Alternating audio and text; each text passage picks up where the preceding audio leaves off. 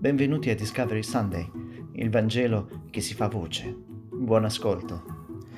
Il racconto di Lazzaro che muore per una malattia e che viene risorto da Gesù, secondo la versione di Giovanni, non può che toccarci il cuore, soprattutto in questi giorni in cui molti di noi, chi più chi meno, è stato travolto dall'esperienza del coronavirus. Dinanzi alla morte rimaniamo sempre senza parole. La morte è silenzio e il silenzio spesso ci rende muti. Questo perché la morte, anche quella di persone a noi non vicine, ci ricorda che essa riguarda anche noi, prima o poi. L'evento della risurrezione di Lazzaro forse dovrebbe poi essere intitolato in una maniera un po' diversa, la rianimazione di Lazzaro più che risurrezione.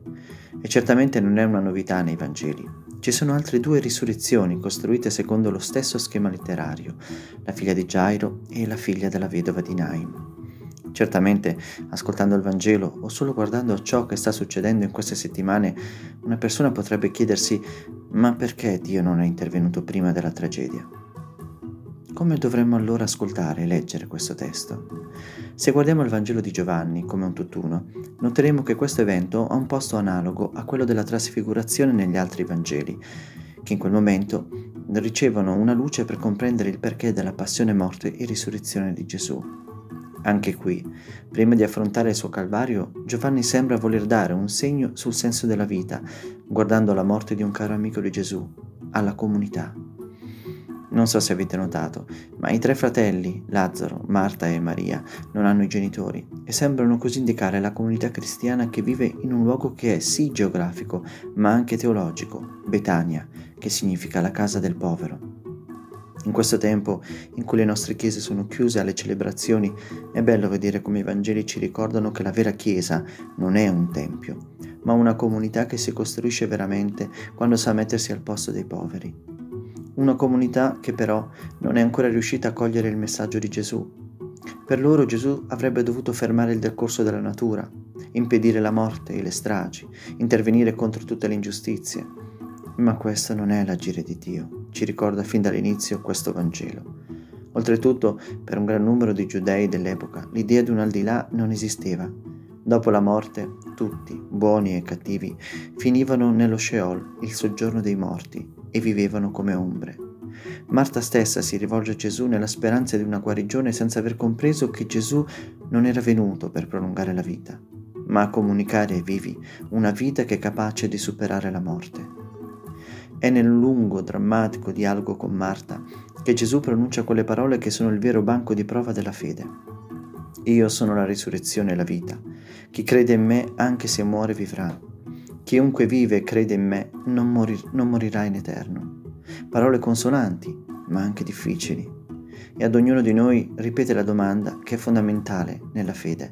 Credi tu questo?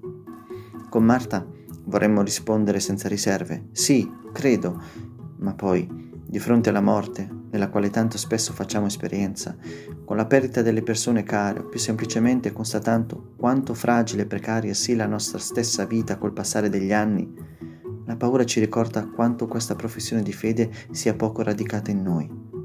Quello che segue, la risurrezione di Lazzaro, è una preparazione per comprendere e leggere la vita con gli occhi di Gesù.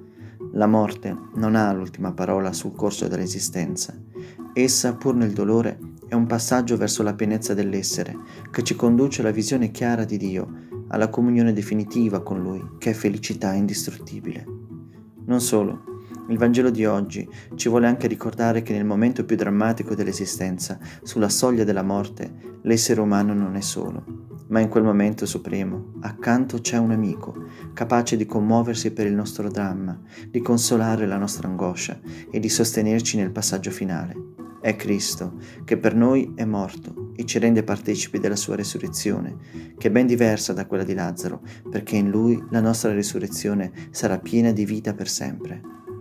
Questo è ciò che ci prepariamo a celebrare nella Pasqua e che dovremo imparare ad annunciare anche in questi giorni in cui tanti fratelli e sorelle hanno varcato la soglia della morte senza aver nessun familiare o amico vicino. Continuiamo a ricordarli nelle nostre preghiere e chiediamo a Dio la forza di non lasciare che il dolore e la paura spenga la luce della fede che ha seminato in noi. La gioia del Signore sia la nostra forza. A domani.